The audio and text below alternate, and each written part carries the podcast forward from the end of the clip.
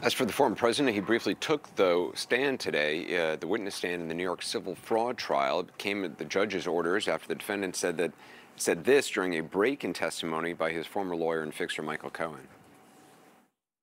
This judge is a very partisan judge, with a person who's very partisan sitting alongside of him, perhaps even much more partisan than he is. As you know, the former president is already under a gag order barring him from attacking uh, the uh, the judge and the judge's staff, in particular the judge's clerk. He's already been fined $5,000 for violating that order.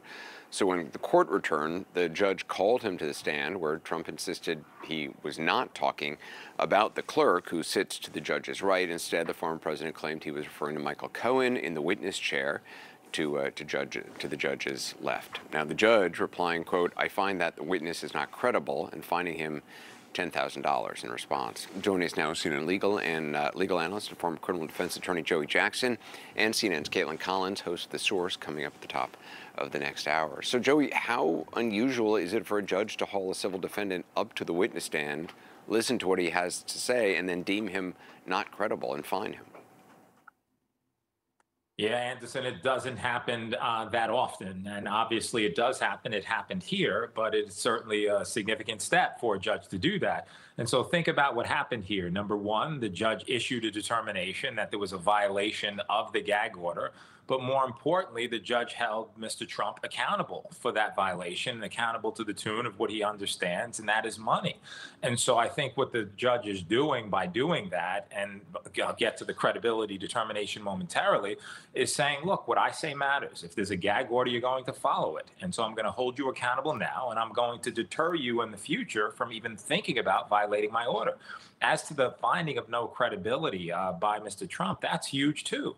Think about the case we're talking about. Credibility is everything in a case like this where you're running a company and you're alleged to have engaged in persistent fraud. If a judge deems you not credible for something as simple as who you're referring to, think about what the judge might be believing with respect to testimony involving this company and, and the fraud that they're accused of. And so, a wholly significant development by all accounts with respect to the merits of the case and with regards to him not abiding, Mr. Trump, that is, by the order that the judge imposed. And Kaitlan, any sense how this is going over in the Trump orbit? Well, I mean, I can guarantee you that when they all woke up this morning, Trump's legal team and Trump himself, they did not think he would actually be called to the stand today. But this is a result of, you know, nearly every day when he has gone into the courtroom here in Manhattan, he has spoken to reporters, railing against the attorney general here in New York, going off on the judge. Of course, uh, what the judge believed going off on one of his law clerks again today after he had already uh, posted pictures of her. That was the reason he got that first fine. It was kind of seen as a technicality because he left the post up on his campaign website but deleted it from his Truth Social. And I think the 15 grand is not something that, you know, is obviously going to hurt someone like a Donald Trump, but it is the essence of it that he is now facing punishment for the comments that he is making. And he got up there and tried to make his own argument, try to argue that he wasn't actually talking about this law clerk, even though the judge noted she sat a lot closer to him than Michael Cohen did, who was in the witness stand. And the judge quickly did not believe him. And I think this is the first time we've seen Donald Trump actually testifying in an open court in more than a decade. And he is expected to actually testify in this trial, not related to this matter, Anderson. And it doesn't seem to bode well for what that testimony is going to look like. And Kaitlan, the fact that he is attending this, continues to attend this trial, uh, I know there were some days he wasn't there, but it's, I mean, it's just a sign of how important he thinks this is.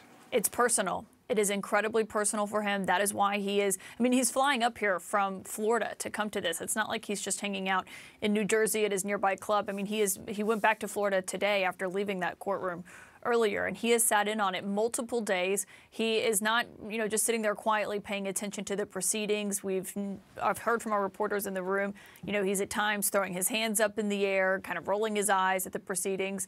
Him and Michael Cohen being in the same courtroom in and of itself is something shocking. I don't think they've been in the same room together in about five years, and Michael Cohen was in there, obviously, and we've seen how their relationship has completely devolved into and deteriorated.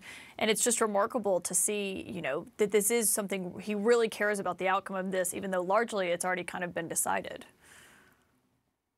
And Joey, what happens if he runs afoul of the gag order again?